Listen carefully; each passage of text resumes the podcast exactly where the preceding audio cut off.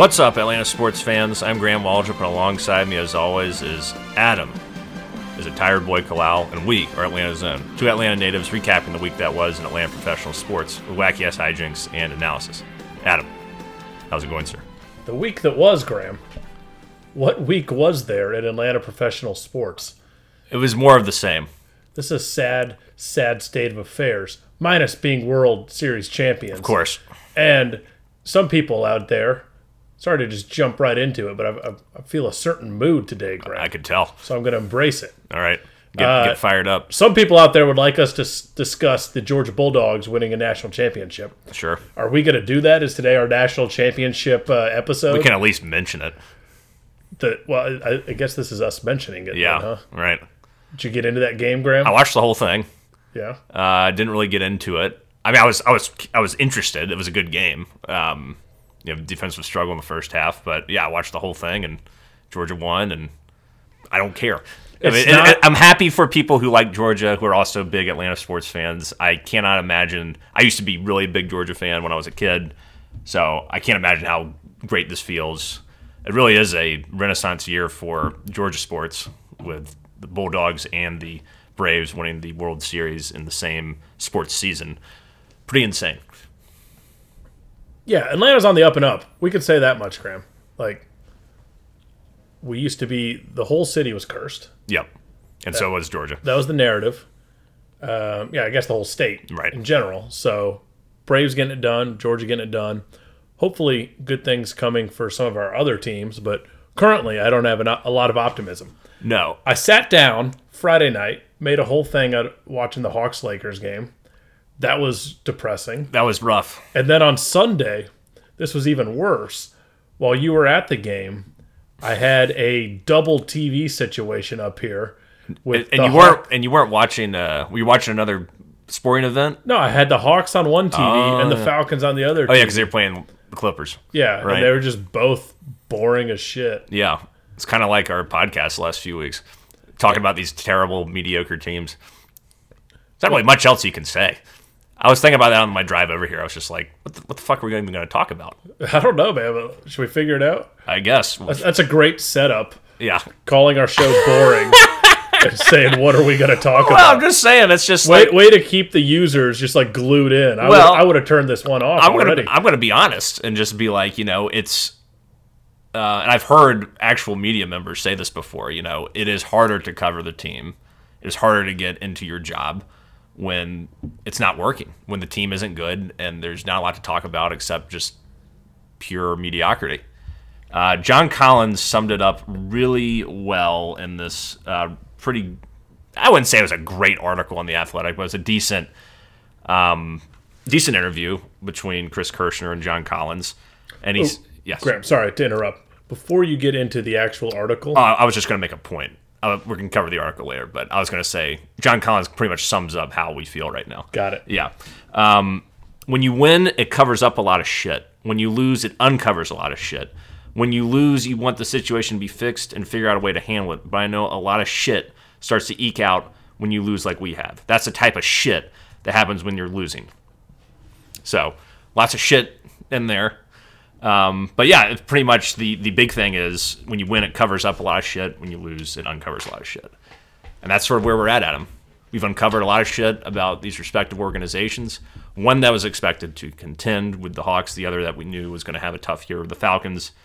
And there's really not much more to say except that, you know, it's just this. This is our lives right now as Atlanta professional sports fans, and um, it's been a tough road to hoe. Are you at all concerned, Graham? Because I have nothing else to say about these Hawks and Falcons right now. Hmm. We'll attempt to. Sure. But uh, there's also, keep in mind, I've got a copy of the Los Angeles Times Right. in front of me And you teased this last week, Adam. for some great content later in the show. But you brought up The Athletic. Yeah. It's a big source of news information for us. Right. Correct? Yeah. In depth articles, Sure. in depth interviews. Mm-hmm. It's good stuff. Yeah. You concerned about them getting bought by the New York Times? No. Not as, I mean, we'll see what happens. They were great because they were independent. Sure. Now they're just part of the conglomerate. They're, they're basically the Los Angeles Times, I, I hope not. hiring people like Dylan Hander. Dil, Dylan Hernandez. hiring people like Dylan Hernandez, Bill Plaschke. Right. I, I don't think so. I my, my hope is that um, it seemed like when I read the article about the Athletic being bought, it seemed like um, you know the Athletic would stay in their lane. New York Times stays in their lane, but they're saying that now. Who knows what will happen in the long run? But I'm not too concerned yet. I haven't, and the, and it's the uh, the sale doesn't go through until May, so at least until May we'll still have quality uh, sports coverage and hopefully beyond that as well. Quality coverage of our bad Hawks team, Right. our terrible cap situation with the Falcons, and our World Series champions, who are currently in a lockout. Right. Does that get you fired up? Uh, yeah, yeah. I'm ready to talk about some Atlanta sports. All right, I'm bringing real, I'm bringing real Graham vibes to the show today. You are. You're you're you're you're the depressed one this All week. right, sorry, Graham. I'll, I'll get over. What about that guy who said we're so negative? I guess that's what happens when you lose blow a Super Bowl twenty to three. Was one of those reviews. That's a good point. They start honking at you too when you get negative at them. Is that your car? It's your car. Oh. uh, yeah, I was just uh, trying to shake it up a little bit. You know, um, sometimes you gotta get a joint of electricity going in the show, Adam. All right, Graham. Well, let me hear about your fantastic experience at the most exhilarating stadium in the world, the Mercedes-Benz Stadium. I have to hear about Oh this. yeah. So This is your third game this year, my right? third game this year, I was at What a psychopath! Did you go to three? did you go to three games the uh, the year we went to the Super Bowl? I think I went to two. I went to a regular season game and uh, the Seattle Seahawks wild card game. What were the other two games you went to this year?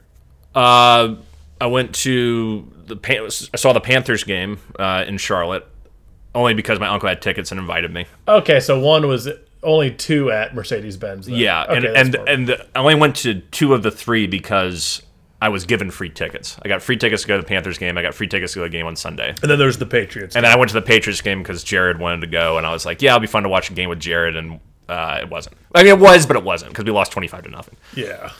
Um, so yeah, I only went, voluntarily really went one time, where I used my money to pay for tickets. Sure.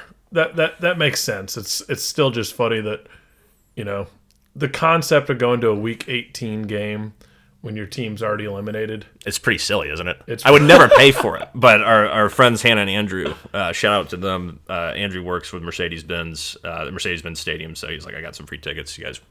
And they're great seats, section 115, corner of the end zone, fantastic seats. Uh, terrible game, as we all know.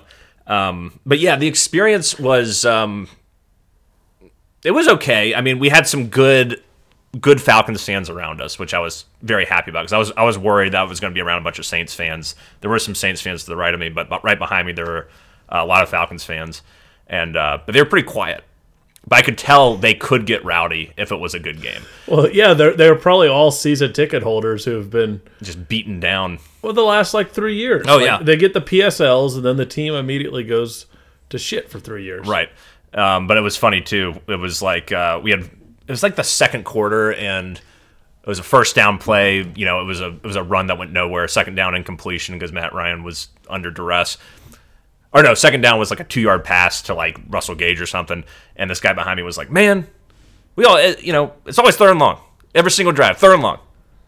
And then I turned around and said to him, I was like, we should just start third and long. Start third and 10, third and 8, and just see if we can, you know, we only need one play to see if we're going to make it or not. And they're like, ah, ha, ha. And then they laugh. They're like, you know, good natured, self deprecating Falcons fans. Sure. Um, You gotta be. yeah, they made some noise when good things happened, and then they're pretty quiet though throughout. And I would say that was kind of the vibe in the stadium. I mean, third down, you know, when you're supposed to get really loud, hardly anybody was yelling or, or screaming or doing anything. I would say that the environment of the Panthers Stadium, the Bank of America Stadium, was better than uh, the Mercedes Benz Stadium So on that day. let's dive into that. What what Yeah. is that? Because the the Panthers, they've got you know we've got this billion dollar stadium Yeah. that er, probably not a billion dollars, is it? No, it was like two point four billion dollars. Okay. Yeah. There we go. We got a billion dollar stadium. At least. world class. Uh, we got a team that has arguably had more success over the last 15 years than the Panthers. I would say so. Uh, well, they've been to two Super Bowls. We've been to one. But I would say generally we're usually more competitive during Matt Ryan's better years. I think we have a brighter future than the Panthers for where we are now versus where they are. I'd say coaching, yeah, and general uh, manager. yeah, we, we've already started the fresh start. somewhat. We, we don't we, we don't want to pull off the band-aid at him. We want to keep guys like Grady Jarrett, Deion Jones, and Matt Ryan around when we have no chance to win. We we we, we, don't want a fresh start around here. But anyway, I see your point. But yeah, the the major point is, what is it about? Why can Charlotte fans get more excited at a football game than Atlanta fans? I think well, context is key here also because at that point, you know, we were both still alive in the playoff race. The Falcons were dead in the water in the playoff race by the time this game started. So I think that's a, that's a big thing. Um, but other than that, I don't know. I mean, it it was interesting. You know, the people we sat with for the Panthers game. There was one Falcons fan like that was around that was near us that was cool to talk to. But like everybody was really into the game and talking about the game. The Panthers fans like they were hard, like really hardcore. Um, every time they flash keep pounding up on the the screen, they would pound their seats and stand up and pound their seats, and they were they were into it. I mean, it wasn't like the most raucous stadium I've ever been in. They only really got into it on third down, or if Cam Newton did anything, but they were engaged. When you go to a Falcons game, both times I went to Mercedes Benz this year, no one's talking about the game. It seems like everyone's just sitting there silently, holding their hands over their lap and just waiting for the torture to end. and, and you know, every once in a while, I'd talk to the guys behind us, or uh, you know, Alexa would talk, and you know, I would try to yell nearly every defensive play to try and get in Taysom Hill's head, but it's just me yelling pretty much. So it's like whatever. you think the problem is it's because games are on Sunday and people think they're at church? No, I, I I think it's just you know it's just been beaten into us after all these years that we have a very mediocre organization. There's not there's just no life or energy. Now there are some fans that you know the the fan section that they started this year It was like nine hundred dollars for season tickets or whatever, which was actually on the opposite side in the other corner of the end zone. They were into the whole game. They were like United fans. They were waving flags and stuff. But they're they're like they're they are literally given discounted really good tickets to go make a lot of noise. Yeah, they're basically employees. Yeah, like only time there was really a lot of noise was when we went for on fourth down and didn't make it, and we scored a touchdown. Qadree Ollison scored a touchdown in the the second half, and that was really it. Even on third down, when it's like it's third down, it was like, yeah, you know, it wasn't like, Rah! you know, like we've been to Georgia Dome games where people just go unbelievably ape shit. Yeah. Uh, never had that in Mercedes Benz Stadium, even when we had that team that wasn't great but still went to the playoffs. The one that lost to Philly was the first year Mercedes Benz. I went to a game that year, and it was still very much like ho hum uh, in there, even though we were you know going to make the playoffs and playing a division rival in that game too. So it's like I don't know, man. I don't know. I think I think we're all just very tired. I, I think that the, irregardless of what the team's doing, the stadium and the marketing team just needs to mix things up. Uh, yeah, I think our, our number one issue is there's a Chick fil A in there and it's never open for Falcons games. that's a big problem, Adam. That's very problematic Yeah. in my eyes. oh, you want to hear something that's really, Replace that with an Arby's, for the love of God. so it can be open? on Get an Sunday? Arby's in there, people would be fired up. Oh, sure. Oh, here's the most depressing thing. I'm glad you were talking about crowd noise because I just thought about this. At halftime, during my second double margarita, I was sitting there, and they had a flag, girls flag football, high school flag football. Um, young lady scores a touchdown. Loudest the stadium was all day. Wow. Yeah, people were into that shit, and half the stadium was you know taking a taking a leak or getting a drink or getting some food. I mean, So- that used to happen back in the day during like Hawks games when the Hawks were terrible, where the crowd was there, not really engaged during the game, but then Skyhawk comes out. Right, and everyone just goes The loses their Sky minds. Squad. I Yeah. mean, that's that's exciting. Oh yeah, sure. So I mean, that's that that is natural. I mean, it's fair that the crowd is not going to be as excited for a terrible team. Yeah, I mean that's sort of what it comes down to. But I think it's also just a matter of you know just repeated mediocrity or terribleness that has just. I think people are just really just exhausted by this franchise. Um, I think that's that's the long and short of it. I would like us to like still. I mean, I, and I, as I say this, I guess it's fair. Like I saw like the tailgating scene for the Giants, their last game, and no one was there. Yeah, It's the same deal, right. I think the only real teams that are like hardcore as shit uh, are like Browns fans, no matter what, who are you know historically have been bad over the last like 25 years. Like Browns fans, Bills fans. I know the Bills Bills, are good this yeah. year, but the Bills in between their Super Bowl run and now have been terrible. Um, there's probably a couple other fan bases out there. Like the Steelers usually always show up. Ravens fans usually show up. Cold cities. Uh, yeah, cold cities where there's nothing else to do. Um, generally, that's been the case. Or teams that have historic franchises um, that have a lot of success. You know, Lambeau, you'll never see empty. Well, they're all owners, That, uh, yeah, well, They gotta show up. Right. Yeah. So, and they always have a good team. yeah, that's also true. They, you're usually you're usually good, but it, I don't know. It, it was just I knew what to expect. It's still depressing. Like I mean, even I was kind of taken out of the game a little bit, not just from the Falcons' play, but just like I would try to be making noise on first and second down, and no one's making noise around me. It's just like, well, I feel like an idiot. They're looking at looking back at you. Who's this psycho? Right. Cheering. And then finally on third down, I felt a little better when people start to make a little noise, but it's still like, man, whatever. Well, yeah. So we lost this game. Yeah, we lost this game. Yeah, it was it was really depressing this one in particular because it was like it was a chance to knock the Saints out of the playoffs. Now the 49ers did that for them, but it would have been nice if we could have, you know, added to that uh, misery and well. But it's pretty much Adam the same thing we've been seeing all year. But you know what? I would say this, and it's something that's been bothering me, and I mentioned this last episode, I think. Cordarrelle Patterson over the last like four or five games was not getting the touches. He had five touches in this game. Mike Davis out touched Cordarrelle Patterson nine to five.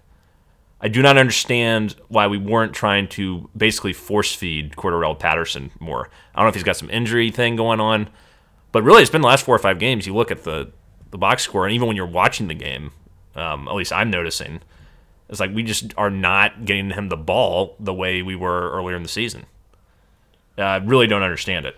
But you got to look at it too, though. Like he he really slowed down at the end of the season here. I know, but he, I don't think he's getting the touches he was getting either. But I look He wasn't lining up at wide receiver um, as much either. That's true, but like, look at his rushing total. So, so the Saints, he only had four carries, Yeah, so I'm saying he's not getting the attempts. but two two point eight average, three point one versus the Bills. Like he couldn't Yeah. get anything going against them. but he's not getting the, the, the attempts really. He's only getting like five, six, seven attempts. I think the last time he got more than like double digit attempts was against San Francisco. and he averaged one point six yards. Yeah, it wasn't great, Eighteen yards, but I- eighteen yards on eleven attempts. That's yeah, it's not great, but I would just be like, you know, find ways to get him involved because he's he, he has been a dynamic playmaker for us all year. Scored 11 touchdowns.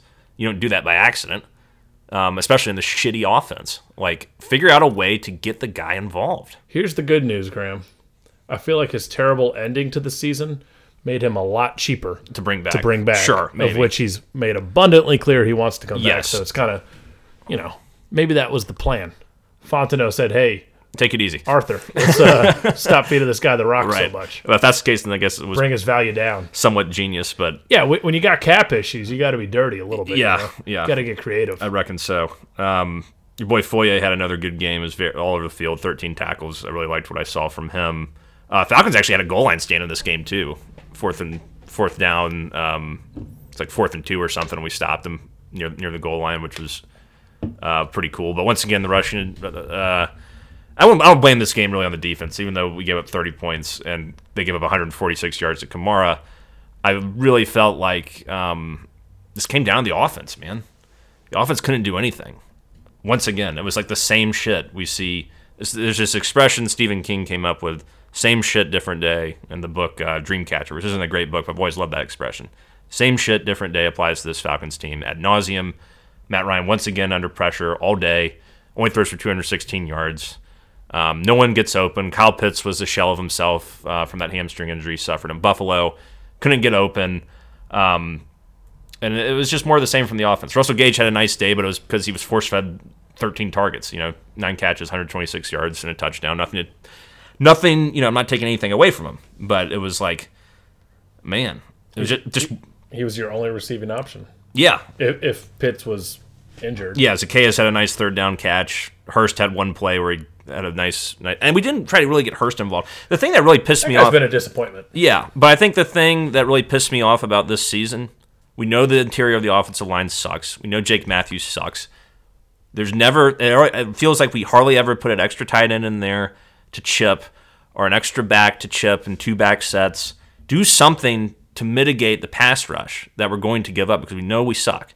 Um, McGary sucks. You know, it's like we do we don't make any adjustments to our offense, and we wind up throwing these two or three yard passes that go nowhere or they're incomplete. It's like this this offense really stagnated like hell.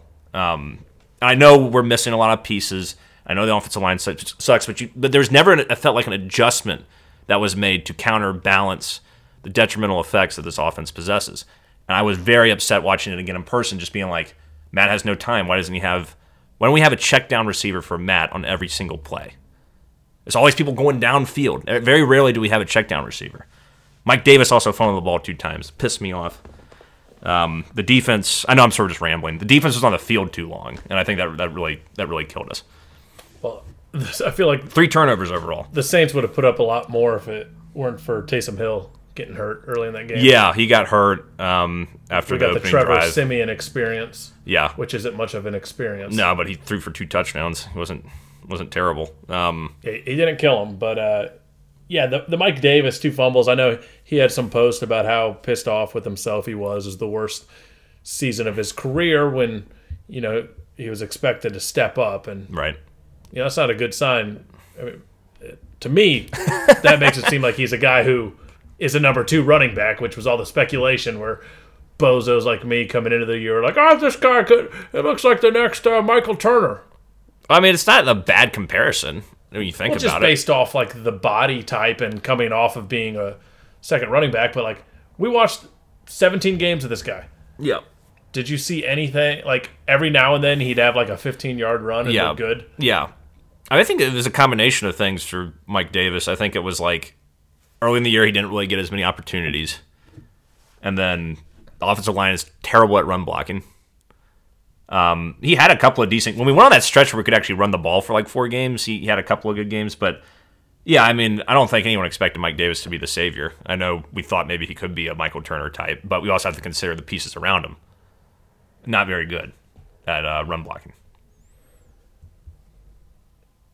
I needed more Qadree Ollison in my life as well, Graham. He he kind of, you know, he sort of runs. I wouldn't say like shot out of a cannon, but he he provides a change of, of pace. He seems to have better vision than Mike Davis, I'd say. He's who's that guy from a, a few years ago? Uh, was that Antone Smith? Yeah. Where anytime he would come in, yeah, it's like poosh. forty yard run. Right. Yeah. Like Ollison's only run But of he couldn't day. be a number one rusher. Yeah, Ollison's only run of the day I saw as I was coming back with my final drink of the evening, and uh, I was walking down the steps, and we were at like the twenty, and handed off to him, and I was like, "Oh my god, he's gonna score!" Uh, runs for 19, 20 yards for the touchdown. That was his only attempt of the day. Um, I need to see a lot of growth from Arthur Smith and the offensive uh, unit overall in terms of play calling. Uh, I know they're working with a shit hand, but you got to find a way to mitigate how bad your team is. There has to be something you can do. I just felt like the same game plan every week. That was just awful. Except with the exception of when we started pitching the ball around the tackles. That seemed to work for three or four weeks. But other than that, I saw nothing from this offensive uh, brain trust that made me feel like I feel really great going into the future um, with this scheme. Now maybe that'll help. That'll change when we actually have better personnel. But just the core of it, I did not like. But overall, season is over. Season is over. And seven wins. Yeah. A lot more than you thought we would ever Yep. get. Went from four wins last year. You got to call it a success. I would say overall it's a success. You're you're dealing. You know, I just know I just shit all over Arthur Smith and the uh, the the uh, the offensive unit um, and, and the offensive coordinators and everything. But it yeah, I'd say it was a success overall because the effort was there. Even when they were, were terrible, the players really tried the whole season, and we can't say the same for the, the team with Dan Quinn. yeah, that was not the case the past couple of years. Um, they they looked defeated. Yeah. Now I would say, you know, Deion Jones uh, looked again like he was disinterested in this game when I did watch him. Um, there's a lot of issues on defense too. Steven Means, I watched him five straight plays. He had nothing. He got nowhere. He, he was not making an impact at all. Um, the Falcons finished, I think, out of what 17 sacks this season. Uh, the lowest, I think, in the NFL since they started tracking sacks for teams.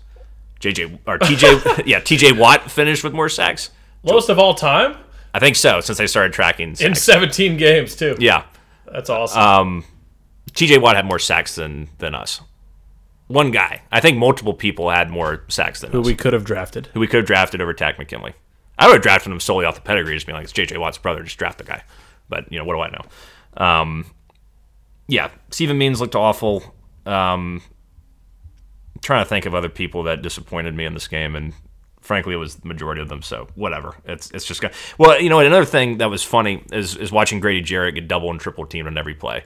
And he even called this out um, a few weeks ago. There's a video of him mic'd up against the Lions, where the Lions literally blocked him with three people, like two plays in a row, and he just goes up to he goes up to them after after one of the plays. He's like, "Damn, ain't y'all gonna block anybody else?" Good shit Yeah. yeah, he like respected that he Yeah, he needed that that that uh, many people to, to block him. But it just goes to show how bad the rest of the defensive line is. Yeah, and how good he is. I, I know I, I've kind of like last week I was squawking about how I was like, maybe it's time to move on from Grady, but like you know, if he goes to the Patriots, if he goes to the Packers, He'll become a beast again. he's going to put up ridiculous numbers. Oh yeah, for sure. I mean, the talent's there. I mean, there were a couple of times he alone was getting pressure on either Siemian or um, Taysom Hill. He was getting in the backfield, and it just wasn't enough time. You know, the the, he, the the skills are all there. It's just the surrounding components are terrible. Although, yeah, at this point though, if you can get a couple players back for him, you know, we're not getting to the quarterback anyways. Yeah, you what, move what on. is him being there with a bunch of terrible bodies? How's that And- better than like you know Yes, just getting more draft assets? Thank you. Whatever. That's what I feel like. That's what we have to do Yeah. with Matt Ryan, gray Jarrett, Deion Jones. Move them. They're not doing anybody. We're not doing anybody any favors here by, by keeping them around. We're not going to contend, really contend for any sort of championship. We're probably never going to make the playoffs with this bunch. Accrue draft capital, and and get punched in the mouth really hard next year, and then hope for the best moving forward. I don't see what we get by keeping Matt around, and I know there's an article that came out with. Uh, Chris Mortensen said that the Falcons are wanting to keep Matt Ryan next year, and they were impressed about what what he did without any you know real receivers and all this stuff. And I was like, yeah, it's true, but what does that you know where does that put us as a franchise? Uh, His his his uh, his contract is an, is an albatross around our neck right now. But no one's no one else is going to take that contract. I think so- someone could, and the thing is, you should explore those talks as much as you possibly can. Try to trade him after the June first um, thing or whatever the deadline is, so that it doesn't have such a big cap hit, and see what you can get for him. Um, and yeah, you will have to eat some stuff. There will be also a dead cap hit, and it will suck, but it'll be better in the long term because then you'll be out from under all that shit the next year. So it's like, let's just move on, man. Tear, get rid of anyone who was get rid of Jake Matthews too. I'm, I'm tired of his ass. He gives up too much pressure. He's overpaid. He never turned into the really true like all pro tackle that we wanted him to. The only guy that's really worth a shit on that line is Lindstrom. Didn't give up a sack all season. Was pretty consistent on his side. Um, he was the only guy really. Gotta say, Dimitroff actually had a couple hits in his last couple years Yeah, drafting. Lindstrom, Lindstrom Terrell. and Terrell back to back. Very good. Come on, Yeah, no, it's, it's good. Like Terrell is legit, Yeah, like the best corner in the league. Yeah.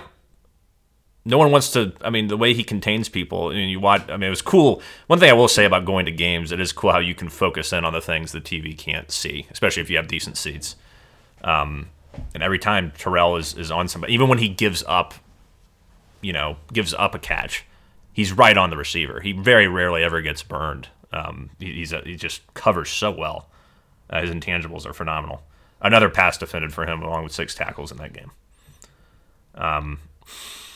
But yeah, I mean this is this is it for this team. And Arthur Smith also said to sort of counteract that Chris Mortensen article, he's like, everybody knows how I feel about Matt, but you know we're not gonna tell you what we're doing um, with his his contract in the offseason. Matt also said he wanted to come back. I hope for Matt's sake we trade him just so he can go to contender and try to win a Super Bowl in his last few years. Um, just just for his, I mean like he took so many hits this year, hit like 135 times or something, most in the league disgusting. Sacked 40 times again for the fourth straight season. I don't know how this guy is still able to get up and even throw a football. Say what you will about him, he's a tough son of a bitch. Well, yeah, making all that money helps as well. Yeah, That'll get but but a lot of people. It is ridiculous. He's never been injured. Like he's missed what, like one game. I think he's missed like three games in 15 years. I remember something. Shawby started a game a couple years ago, threw for like 500 yards. we still lost. Yeah, but yeah, no, he's he's he's as tough as they come. You look at guys who are sort of in his age bracket, like Roethlisberger, completely breaking down. I know Roethlisberger's a little older, but it's like Matt Ryan is still is, is incredibly durable. And um, we talked about this, I think, on Monday, but talking about could we have made the playoffs potentially if Calvin Ridley was part of this unit? Yeah, I think we definitely would have made the playoffs. There's the game against the Panthers that was an atrocious loss at home, and he had dropped out of that game like a couple hours beforehand. So all week they're planning on playing with him, and then last minute he's out, and that was a super low scoring affair. Another brutal game to watch, and just like one we should have won, so that's one, and then the what was the other one, Graham? Um, Uh, the Washington football team game. the Washington football team game. That was the worst loss as Yeah, well. yeah. That was more of a Dan Quinn esque. We were up Yeah. in that game. Don't really blame not having Ridley for that one, but who knows? Maybe we would have been up more if Calvin was on the field. Yeah. Um, Could have beaten the Bills. Who knows? It's. I mean, we were beating the Bills. I mean, I will say this: even though we didn't get a lot of pressure on the quarterback, the Falcons somehow had twelve or twelve games in a row. They had at least one takeaway, which I think is a modern day NFL record or something like that. I mean, there's more to be proud of for the defense this year than there's the offense for sure. Even though they still, it was like 17 sacks, but 12, 12 consecutive games with a takeaway. They also didn't give up a, a, a single play that went over four, that, that went 40 yards or more, which no one else did in the rest of the league. So it's like there were some good things that is- happened this year. It's really opposite of what we thought as well. Like going into the season, it's like you look at all these weapons we have in the offense. That like yeah, it was like gonna be Ridley and offense. Pitts. Yeah, we thought it was Mike Mike Davis carrying Yeah. the defense, and the defense was. I mean, the defense was really thrown together. Like sign a bunch of veterans on one year deals, and a lot of rookies, and they Yeah. Mm-hmm. came together. So, and Dean Pees is coming back next year. Dean Pees is coming back next year. I'm That's good interested. news. Yeah, I'm interested to see. One thing that was interesting about his approach, and I don't know, it was like he seemed more blitz happy earlier in the season and didn't send as much pressure as the season went on. But the defense almost got better when he did that. So I mean, whatever, man. He knows a hell of a lot more about um, defense than we do. So yeah, I'm looking forward to seeing how he works uh, with our young guys and uh, moving forward. And hopefully, he can be here for a couple years because we're not doing shit again next year. I don't think so. I hope um, either he's grooming someone to take over when he retires, or he can, you know, he's like, I'm putting my foot down. I'm here for three, four years. Let's try to build this up to be a championship program here, because I think he's been a valuable addition to the coaching staff. Yeah, you wouldn't think that he'd want to come somewhere for just like a year or two at the end of his career. No, I think if you're going to do it, you're going to try and make a run. It's like, let's win this thing. It might take four or five years. Let's do it, or or die trying, kind of thing. And he loves Arthur Smith. I mean, that's the reason he came back out of retirement. He, he loved working with him in Tennessee. Um, sees the value that he provides, and uh, I, I see it too. I mean, I think if nothing else, just as a motivator of men, um, he, he- he's he's got it working, and um, hopefully with better offensive pieces moving forward, we'll, we'll see better results from the offense whenever that happens. Who knows if that's next year or the year after? But yeah, year two is uh, where you start to judge them a little bit more, both Fontenot and Smith, and see what they can put together. Particularly see what their vision is. Because like, yeah, now we'll see what's he going to do with these veterans. You've Right. Seen them play. You gonna hold on to these guys? Mm-hmm. Still c- kind of walk the tightrope. Yeah. Or, Or, dig uh, the hole deeper. Yeah. Yeah. Or or move on, rip the band-aid off. So much potential draft capital, man. Yeah. And that's the other thing too. If you trade these guys like we've been talking about, you get more draft capital than Fontenot, and you'll see what kind of GM Fontenot really is from a drafting standpoint. Because the, the jury I mean the jury will still be out on Fontenot for a few years, I feel like, but we'll have a better idea, especially if he has more opportunities to pick. Because the more opportunities you have, the more you can hit on. You're not gonna hit on everything, but the more you can hit on if you get those more more opportunities. So really looking forward to seeing that. Um, the offseason should be exciting. Yeah, I don't think there's gonna be a lockout, so we can actually we can actually talk about that. That's exciting. Yeah, we talk about free agency. We signed uh, Combine. yeah combine, uh, and whatever else. The We're draft. officially picking at what eight? I think eight. I think Eight. eight, is the position. So it- it's really good, Graham. Like if we had won that game against the Saints, we're picking like 12, 13, something like that. Yeah, So for us to lose and then the Saints to still not get in the playoffs, that's it works out. at the end of the day, that's ideal. It works out. Um, but yeah, I think that's our, our Falcons report for this week. and um, you know, look forward to the off season. We got the playoffs coming up, which uh, I don't know. I'm really excited about the playoffs this year. Just to touch on NFL as a whole for a second. Um, I initially didn't like the idea of this uh, extended wild card because I was like, well, it cheapens the um, cheapens the sport or whatever. But now, now I'm like, well, now we get just a shit ton of football this weekend. We get two games Saturday, three games Sunday, and a Monday night game. I mean, that's, that's hog heaven right there. And most of the matchups outside like Tampa Bay, Philly, which Tampa Bay is going to absolutely destroy them, are pretty exciting. You got you know Buffalo versus New England division rivals. You got Dallas versus San Francisco, which I think is low key going to be the best game of the weekend. Um, so it's, it's going to be fun. I think the NFL did a good job here, and also kept everybody really involved more so in the season because there was so much parity in the NFL this year. There's the extended game, and people were jockeying for playoff position until the final week. Hell, we were still in the playoff talk, even though it was a long shot, until the penultimate week of the season.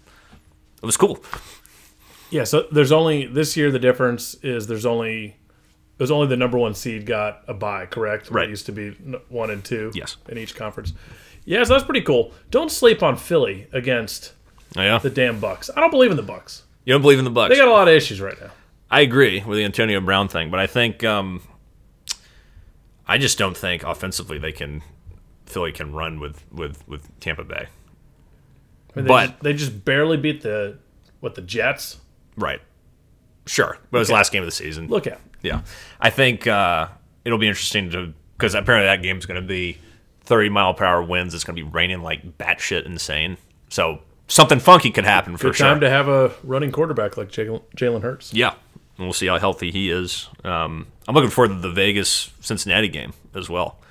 That uh, Raiders Chargers game was really exciting on Sunday night. Um, probably the best damn game of the whole season. Almost ended in a tie. It's like 36, 33, or 34, whatever it was. Um, Joe Burrow's been awesome. The NFL, I don't know what it is this year, but I've been much more into it as a whole than I usually am. Um, Probably all the gambling you're doing. the gambling helps, uh, especially when you're winning. I'm on a decent streak right now, but also just I don't know the the, the it's just been fun. I don't know. I, I've just had a good time watching other games more so than I usually do, and I'm I, I can't quantify it. Um, but it's like it's like this mixture of like these old guys, like you know Aaron Rodgers, even though I think he's a trash human, is playing really well. Then you got guys like Joe Burrow carrying Cincinnati um, you know, young guy.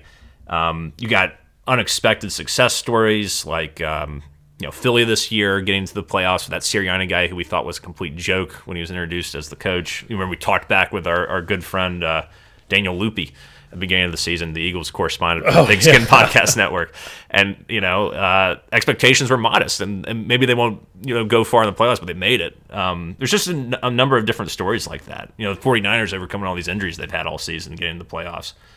Um, Roethlisberger, who I also despise, but he is you know great quarterback who's making his you know probably his farewell tour gets back to the playoffs. Um, you know, he's got the dynamic Patrick Mahomes. He's got Tom Brady, of course, still performing like he's fucking 25 years old. There's just so many different storylines and cool things to talk about. You got Belichick getting back to the playoffs without Tom Brady for the first time, facing the new beast of the East, the uh, Buffalo Bills. I don't know. It's just there's so many things. Every game, you're like, oh man, there's so many storylines and cool things to talk about. I had no idea you could be so passionate about non-Atlanta professional sports, Graham. Yeah, I don't know. I've really gotten the NFL this year.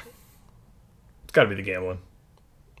It is pretty crazy how it came down to that that one game where it's like if they both tie, Yeah. they're both in. Yeah, and then it goes to overtime, but there's a Right. chance for them to tie. And there was like two minutes left before that. Oh no, it was like a last second kick. Yeah. yeah, it was like two seconds. Excuse me.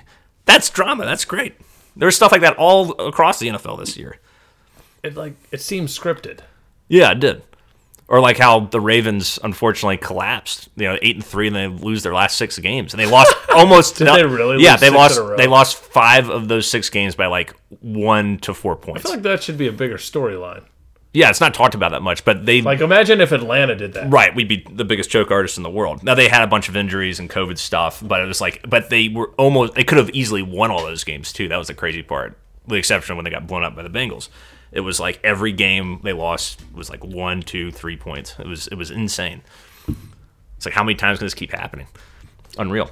That's wild, man. Yeah, but NFL uh, playoffs this weekend, and it might be a good time to segue into a uh, word from our friends from DraftKings. That's a really big offer for you guys uh, this weekend, courtesy of DraftKings and our podcast network, the Pig Pigskin Podcast Network. The NFL playoffs are here, and DraftKings Sportsbook, an official sports betting partner of the NFL, is kicking things off with a huge offer. Counting down to Super Bowl 56, new customers can get 56 to 1 odds on any wildcard team to win their game. Bet just $5 and win 280 in free bets if your team is victorious. So, guys, if Sportsbook isn't available in your state yet, you can still have something to play for this wild card weekend. You can join me and play for huge cash prizes with DraftKings daily fantasy football contests. DraftKings is giving all new customers a free shot at millions of dollars in total prizes with their first deposit. DraftKings has every sport you could possibly imagine NFL, NBA, college basketball, League of Legends, PGA, whatever's your bag. It's happening on DraftKings, and if you want to get on the action, this is a great opportunity to do just that.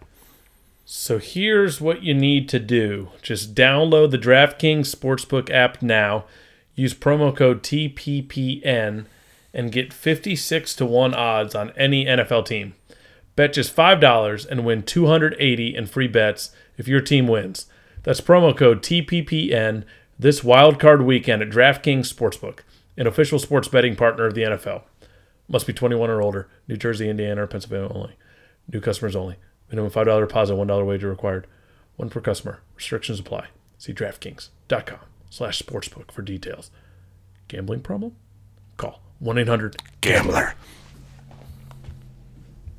How about we talk a little Atlanta Braves? I think that sounds like a breath of fresh air. So here's what I got for you this week, Graham. On the first edition of what did they say in the Los Angeles Times? This newspaper I'm holding. Yes, Graham? Do you have oh, something to uh, add? Oh, I was just confused by the way you worded that. What did they say in the Los Angeles Times? yeah, what's confusing about I don't know. It was just in this. You said in this first edition of what did they say in the Los Angeles Times? I get it now. Yeah. In the moment, it threw me. this? Yeah, not the first edition of the paper. The Right. First edition yeah. of the segment. Understood. Yeah. Which is called "What Did They Say in the Los Angeles Times?" Got it. So this newspaper I'm holding, Graham, it's dated Sunday, October seventeenth, twenty twenty one. What an exciting time! It was. It's the day after game one of the playoffs. A game in which, as I read across the top here, the Atlanta Braves beat the Los Angeles Dodgers 3 to 2 to take a 1 0 lead in the NLCS Graham. What a game. Winning pitcher, Will Smith. Losing pitcher, uh, Blake Treinen. Yep. Blake? Blake. Blake. Yeah, yeah, yeah. Uh, at this point, game two is scheduled at Atlanta today at 4.30 p.m. What an odd freaking place to live when sports happen like that. I Yeah, don't yeah, yeah. So that, that was going to be on TBS. Yeah. So I'm just going to start this article. It's called The Rundown Feeling, written by your boy, Bill Plash. Oh ah, Jesus. Here we go. This subject line, or maybe this no byline is byline is the name, right? I don't know. So there's I worked in journalism at one point. we need to bring in. Do we have a well? The intern Jared should be able to cover this. I thought the byline was a little thing under the headline because we got yeah we got the headline because it might be headline and then a little thing. But then there's a smaller thing. yeah, descriptor. That's but the then, byline. I, I'm I pretty think sure byline is the name. of that. Yeah. No, no, no. Oh, of, of the someone's name who writes the article. Yeah. Okay. Well, next week we'll have the answers. Okay, yeah. difficult questions. So It's been a very confusing segment so far for me, at least. either his either his byline or his secondary subject line says Taylor's blunder on base paths leaves Dodgers out in the cold. oh yeah, he made a big base running in remember that that? game. Yeah. Yeah, yeah. So the image epitomized an opportunity fumbled, a chance lost, a game blown. Chris Taylor sitting on the dirt between second and third base, helmet in hand, head shaking, frozen in failure. Yeah, folks, the Dodgers really messed this one up. Folks. Double folks. Oh really? Yeah, he said that, not me. Oh, I was about to say. I was like, that was poorly read. I guess it was just I- poorly written. I'll reread that. yeah, folks. The Dodgers really messed this one up, folks. Masterful. This is Masterful Bill Plaschke. Bill Plaschke just staring at me in this stupid. Yeah, well, what's the picture called? Below the byline. Oh Do you know that one either? No. Picture of his face. Okay, we'll look, we'll look that up. Too. We're as good at knowing about that as he is at writing. In what should have been yet another strong step in their seemingly preordained journey, back to the World Series. Such entitlement. Such entitlement. God, he pisses me off. the Dodgers staggered, Preordained. stumbled, and ended up on their backs while staring up at someone else's party. Good alliteration, though. That was okay. Saturday, staggered, stumbled, staring. Yeah. Good work. Bill. turn that into a haiku. The opener of the National League Championship Series featured a trademark Dodgers playoff game winning hit, but this time the bat was swung by the Atlanta Braves' Austin Riley, who singled home Ozzie Albies from second base with one out in the ninth to give the Braves a 3 2 victory at Truist Park. I think that was the happiest I was, I think, in the entire series. Because then I, I knew when we did got that, I was like, we can actually win this thing. And we were both drunk as all hell. It was four in the morning. 'Cause remember, we went to the Old Crow show. Oh, yeah. We and we taped it, knew nothing, pretty much, and watched it. And we didn't go to sleep till about 4.30 that night. yeah, that was wild. Yeah. This time, it was somebody else pointing to the sky, someone else throwing off a helmet, someone else running out of the dugout and dancing in an infield mosh pit. That was our Braves, Graham. That, was- yes, it was.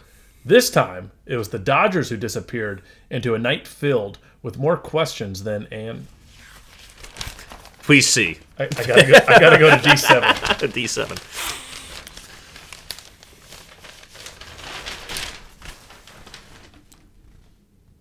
Like when your offense collects ten hits, when your pitching staff records fourteen strikeouts, when you whiff the great Freddie Freeman four times, that was crazy. When you thought Freddie Freeman was broken. I did. When you mostly dead in a hostile crowd. Oh, look at him calling it hostile Oh, now. very good. If I recall, he did. He thought it was cookie cutter. Yeah, Something cookie cutter losers. lines?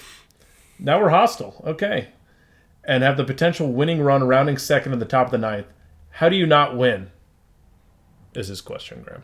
When it's preordained, you should. Anybody can win on any given day. It doesn't matter what the odds say, what the numbers are. You've got to play the game, said the Dodgers Trea Turner. I'm a big believer that anything can happen. That's fair. I don't think I'm going to read this whole article, Graham, Yeah. but Read the last paragraph. I did want to point out so they're talking about Chris Taylor Yeah. and his base running blunder. Yeah. where it was the ninth inning. Mm-hmm. Will Smith walked him, I believe, with two outs, Yes. and then there was a hit to Joc Pederson in right field. Right. Chris Taylor was rounding second, Yes. and he goes too far and puts the brakes on, Too late. and goes back to second, and Joc threw it to second. Right. So this was the big base blunder. And his teammates were just stunned. They were suddenly surrounded in frustration. They were quickly enveloped in that stinking racist tomahawk chop. Oh. that was bad and was about to get worse. Oh. The last couple paragraphs for you, Graham. The good news for Dodgers fans is because the opener was a bullpen game necessitated by the loss of Clayton Kershaw, ace Max Scherzer will be starting in Sunday's game too. That's the good news. The bad news is Scherzer will be working on two days rest With dead arm. after throwing 13 pitches of relief at Thursday's division clincher. They didn't know that he had dead arm at this point, I don't think. And he would not have much bullpen help as the Dodgers used eight relievers on a Saturday night that was great until it wasn't. We're just trying to navigate this as best as possible, says Scherzer. Time for course correction and quick. Mm. So I look forward over the next few weeks to reading to figure out if the Dodgers were able to make that course correction and come back in this series, which at this point in time, Graham, they are down one nothing. yeah, and you, you know it's preordained. So it's, it's when somebody's preordained, it's bound to happen. And that stinking racist chop, there's no way that they're gonna let those racist Atlanta fans get away with it. No. No. So The, the, the, the righteousness of the $260 million payroll will prevail. I agree. You know, every every great team loses a game every now and then. Yeah. But I'm sure they're gonna come back and sweep this series. Yeah. Well, yeah. I mean, if they don't win, well, we know they're at least going to win the next game, and then win the next three. And uh, yeah, yeah, no, they'll they'll win this game and win the next three in Los Angeles. The Braves haven't won in Los Angeles since. God, I don't even know. I think the last 16 times or something like that. So it, it's preordained, Adam. Yep. It's preordained. this is just a fleeting moment for those those racist assholes in Atlanta. They don't stand a chance. So thank you, Bill Plaschke, for that great article. Oh yeah, oh yeah. And um, that's uh, what did you call it? What's the segment called? What did the Los Angeles Times say? Yes, That's what it is. We got to read Dylan Hernandez next time as well. I read his article. Bill Plaschke's was Was more better. entertaining. Okay, yeah. that's fine. so we'll uh we'll switch it. Okay, good, good, good research though. I'd rather rather hear the uh, hear the better article. Yep, yep, yep. Yeah. Uh, you know what's interesting, Adam? I was thinking about it in all seriousness when you're reading that story. How, you know, we always talked about if we win a championship in any of the sports, like the, the sports that we care about. No disrespect to United, we don't really care about them. Um, but that we would be happier with the other sports and, you know, it'd be okay if, like, the other teams didn't do as well. Not true at all. Yeah, I feel just as surly, just as pissed off. this championship has not softened me one iota. One iota. I'm very grateful for it. I love it. Um, it's probably the best sports moment in my life overall. This this playoff run by the Braves, but I am not soft. My belly might be soft, but my mettle is not. You want more? I want more, and we should demand more. We should be a, a, a, a, city of champions. And Georgia held up their end, good for them. United's won a championship, good for them. And now the Braves have done it. Um, I know that's out of order, but these other teams need to get there, Adam. Well, we've got two teams that have never won a championship still, Grant. Yeah. And I think until that's the new, that's the next barrier. Yeah. We need all of our teams. All of our teams, yeah. And then we'll be satisfied. Yes. Until then, it's still angry, surly, um, Depressed, depressed, frustrated, and vulgar. not fun to hang around Atlanta sports fans. No. That's what we're going to be. Yeah. Especially when it's January and cold. The Braves did what they're supposed to do. Yes. Finally. Yes. What they could have done many other times. Indeed.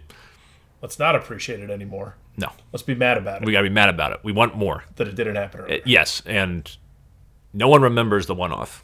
They remember the dynasty. They remember the the '96, the '96 through 2000 Yankees. They remember the Giants winning three championships in a decade in the 2010s. yeah, that's a good point. Those are the teams that get remembered. No one gives a shit about the Marlins winning in 2003. This this does take a complete like 360 from the stance we took last week about appreciate this forever. We will appreciate it forever, but now we're saying it's not enough. but you can't just fall back on that and say fuck it. You can't do that. Think Tom Brady ever said that? No, that's why he won seven goddamn Super Bowls. Yeah, you're right, Graham. You're right. Yeah, The city needs more. It deserves more. it deserves more. Let's go get more. Amen. Now let's talk about the Hawks, who are nowhere close to getting more at this time. Ugh. Hawks are bad. We know this. It's the same story that we've been telling the last month. Um, they're 17 and 22 outside the playoff picture. So with with these Hawks now having been swept in Los Angeles by both the Lakers and Clippers, we now turn our attention to Miami tonight. Um, it's still more of the same, man. I don't know what else to say about this team. I know they played better. I didn't see the game on Sunday because I was the Falcons game, but I know they played better defensively against uh, the Clippers. The offense kind of let them down a little bit. That's what I hear. I think um, I think change is going to come, whether you want it to or not. And I imagine if you're a Hawks fan, you'd want change to come, given how this team has played. Um, John Collins in this interview is saying that he's used to these trade rumors. The same thing was happening to him last season around this time and beyond. Um, he's just really not trying to think about it. He says he's not bringing it into the gym and that he's trying to be even keel. Um, he says the losing is wearing on him, though, as we mentioned at the top of the article. Um, you know, he, he's saying everything's harder. He's like, uh, meals taste worse. Going to sleep is harder. Everything sucks when you lose. Like things are not good, but I'm I'm staying even keel. I believe we can we can make it happen. We can uh, do the things we need to do to right the ship. Um, and that he loves the city of Atlanta, and he pledges allegiance to Atlanta. I, I, I love how loyal he is to Atlanta. I, I, I love John Collins. Um, but I think not only does change need to happen um, within you know the personnel, but I think more usage is required for John Collins, shooting 43% from three point range, 63 true shooting percentage, um, and yet his usage rate is the lowest it's been since his rookie season, which makes no sense. Um, it seems like, especially this year and parts of last year, we do, it doesn't seem like we have like really like John has said, you know, he's not you he's not doesn't really have any plays called for him right? But it doesn't seem like plays are really called for anybody when I watch Hawks games. It seems like Trae has the ball, Trae makes a pick and roll happen, Trae drives to the hole and or kicks it out, or Trae does a floater, or Trae takes a three pointer. Everything revolves around Trae, and Trae should be the one that drives the engine. However, I feel like we could get more out of this team if we pass the ball more and set up guys to succeed. And John mentions this in this article. He's like, I'm not sitting here bitching about not getting the ball for like an arbit, you know, just selfishly. I'm doing it because I think I can contribute more and make the team better. And I think that goes for everybody, but I especially think with John, I think he's your he's arguably your second best offensive player consistently. Why not get him involved more? Yeah, he, he needs to be a guy that you see just take over the game, and that just doesn't happen at all. Yeah, this year, anyways. I know last year was like that was when it was the first a big story about him not having any set plays run for him, and seems like he was getting his regardless a little more last year, and we have we haven't really seen it this year. Yeah, but his much. usage rate was down last year, but it wasn't this bad. It's like damn near seventeen percent this year. It's like just a little bit over that, which is what it was during his rookie season. Yeah. So something is happening and it's not good in relation to John Collins' offensive usage within this team. And he's, I mean, shooting 43% from three point range is incredibly difficult to do. And he's still having a good season. So, you know, close to 20 points. I think he's got close to 10 boards a game. Um, it's just, he's got to be used more. Um, we know what it needs to happen. And but but the thing that's crazy too is that, and they mentioned this in this this article, is that the offense is like a top five offense in the NBA. So even though John isn't getting as many much many touches, the offense is still scoring enough and doing enough to win games. It really does come down to how bad the defense is. Um, so I don't really know what the hell to say, Adam. Yeah, and when we saw it, and you and I were kind of texting back and forth during the Lakers game on Friday, it was just the transition D. It's pathetic. It's just brutal. It's like any miss. The Lakers had like four guys running back against our one easy layup. Right. Or it was four guys get back, stand there, watch Malik Monk or LeBron or whoever just drive to the hole and score. No one helps. Everyone stands there. I don't understand that. It's it's like it's like a bad habit that you just can't get out of. It seems like there's a precedent or something of just not doing that, and they don't know how to break out of it. They talk about needing to do it. They just but when it comes to execution, they can't do it, and that comes down to coaching to me. I mean, some of it's on the a lot of it's on the players too, but it's like you literally got to do something to try and figure that out. And they keep saying they need to, and you don't see any results. Here's the positive spin. Uh, we had had all uh, the roster was decimated with COVID. That's pretty much done with now. Yeah. And then once we started getting healthy bodies back, then Nate McMillan was gone. Right. And whoever the hell that guy was. It's funny how it like assistant coaches in basketball, like in baseball, you know your first base coach, you know your third base coach, you know your pitching coach, you know your hitting coach. Uh, NFL coordinators are a big thing. Yeah. But basketball is just like. Like, who the hell is that guy? Yeah. Yeah. I could t- only one I could tell you is uh, what Becky Becky Hammon. Yeah. Although now she's with the WNBA. Right. Like that's the only. Yeah. And I could tell you Nate McMillan when he was our assistant coach last year. Right. But it was only because oh this guy should be our head coach. Right. It's just very rare that you know an assistant coach, which yeah. is just kind of strange. It is in basketball. But anyways, so now that we got the players back, we got McMillan back. Maybe things will be better. I don't know. I, I got to see it to believe it because, like we talked about, this effort has been like this all season, even before COVID. So, I, and, and people were healthy. You know, we were still 27th in the league in terms of uh, or 27th worst in the league in terms of uh, defense, overall defense, when even when DeAndre Hunter was still healthy and everyone else was pretty much healthy at that point. So show me, show me that you can improve. I tell you, I tell you what, the one takeaway I had from watching that Clippers game was so Capela was out, and I'm not saying there's any world that we're better without Capela, but I like Okongwu starting because Capela's been pissing me off recently mm-hmm. with his inability to finish at the rim Oh yeah, that Lakers game. All. Unless it's a dunk or alley oop. Alley oop, he's great, but he had the opportunity a couple times in that Lakers game. He's backing someone down the post, and he just throws the ball up. It's like get. Or he, he, he, there was another time he got the ball in the post. He wasn't backing one down. He had an open. You know, he could just dunk it, and he just tried to lay it up and missed it. Yeah, it's very frustrating. That's He's- frustrating, yeah. and then his inability to shoot free throws is frustrating. He just bricks every like- single time. Watching Okongwu start that game, the defensive energy was it's there more with Okongwu on the court, I Yeah. think. And he's a really good free throw shooter. And like having that from your center, it's nice, nice. to see. Yeah. So like I feel like against the Lakers, there were a lot of times where we were trying to gain some momentum, and then Capela would go to the free throw line. He had an air ball in there. It's just Yeah. like it kills momentum. Yeah, sure. So being able to knock down those free throws, it Oh, just like helps you at least sustain a comeback right. because they're going to run back and transition and hit a wide open three. Yeah. Yeah, that was the frustrating thing about that Lakers game. It was like we got down big early, we, we go on a run, then we get within five points, and they go on a run, then we get within five points again, then they push it back to 15. We've seen that a few times this year um, against multiple teams. But, you know, it just keeps happening. It's just the same shit keeps happening, man. So until the Hawks prove it to me, even when they get everybody back, I'm I'm kind of a disbeliever in this this group right now, from top to bottom, which I never thought I'd say this year. Yeah, that's the toughest thing with like the John Collins quote about losing and how much it hurts. It hurts even more when expectations are so high. Oh yeah, and he was mentioning that too. It's like, you know, he says uh, this is quoting John Collins. I feel like the only thing that is necessarily different from last year is having the achievement of some sort of success. Sometimes having success make th- makes things difficult going forward. He also went on to talk about how everybody's game planning for the Hawks. No one sleeps on them. No one overlooks them.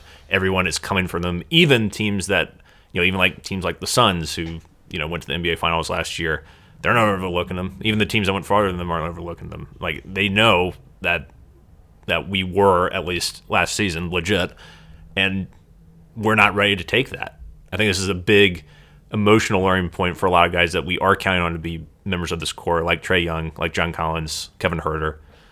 Um, in terms of the emotional growth, the emotional maturation is hopefully happening right now to the point where they can find that resolve. But yeah, I mean, nothing makes you softer than success. Well, you also just assume, Sometimes. you, you assume it's like a rebuild. It's just like a natural, steady progression. Like the Braves are the perfect example of that. 20, 2017, well, 2016, they were terrible. Yeah. 2017, they were like kind of hanging around at the All Star break. Yeah. Freddie Freeman's playing third base. Right. We're like watching competitive baseball again. 2018, we win the division. Yeah. I think we won like 90 games that year. Something like that. That's the Ronald Acuna year with the home run. Right. Uh, we're getting excited, but we know we're not going anywhere. Yeah. 2019. When the, when more games Oh, this yeah, we, regular season better. This was the damn Cardinals year, right? Cardinals year, yeah. still losing Vision Series, but you still feel like they were better than the team like- from 2018. We're like, yeah, we're still like, okay, we're, we're not there yet. yeah, Next year, 2020, we pop real hard yeah, in the short shortened season. Almost make it to the World Series. Yeah. It's like, damn, yeah, we're so close. Yeah. And then next year, son of a bitch, somehow you come back and win the World Series. Right. So that's kind of the progression that you would think you're about to get out of the Hawks. Yeah. After, although that was, keep in mind that was a quick jump with the Braves. That's steady. That's four four years. yeah. The Hawks was like suck, suck, suck, still suck for most of last season, and then turn it on in February. holy shit, are we going to somehow make it to the finals? Right. So we need to temper expectations. Yeah, This is- maybe we all got, including the team and the fan base, got a little too excited by what what happened. Travis Schlenk as well, probably. Yeah, I mean, he's put together a great product. I still think we can turn it around, but we're not supposed to be NBA Finals contenders. No, it's Right not. now. It's not given to you. It's not like Bill Plaschke where it's preordained. And I think that's how kind of how we all approach the beginning of the season, because of how well we did last year. It's preordained. We have to at least get back to where we got to last season. Um, you know, it, it just has to happen. So let's get a little let's get a little something going, Graham. Let's get some momentum Perspective. building. Oh, Like, yeah, right. let's you know get like a two and three week or something like that. That'd be nice. That'd be nice. Um, yeah, we'll see how we play against Miami tonight. And so we'll just go from there. I think it's just going to be a case by case basis. Is there any news on when DeAndre Hunter is supposed to return? Tonight, Tonight is his return. Okay, interesting. So we'll see what happens with DeAndre tonight. That'll that'll be big. And um, yeah, I think that is our Hawks segment. I don't really have much else to say, unless you do, Adam. let's see here, Graham. We've covered your Atlanta Falcons, Yep. your Atlanta Braves, Yep. your Atlanta Hawks. Mm-hmm. You mentioned your Atlanta United. Yes. I'm good. Yeah, we crossed all the all the marks off the box, however you want to word it. Yeah, yeah. No, I look forward to seeing what the Braves. checked off the boxes. I look forward to seeing what the Braves do in Game Two uh, next week on this Yeah, podcast. yeah. It's, it's, I'm, I'm hanging on, uh, hanging on every word from the beautifully written LA Times staff. All right, folks, we want to thank you guys for joining us tonight. We hope you are staying safe and doing well out there. Uh, and we will see you next week. Until then, rise up, chop on, unite and conquer, and remain true to Atlanta. Hospitometer. Hospitometer.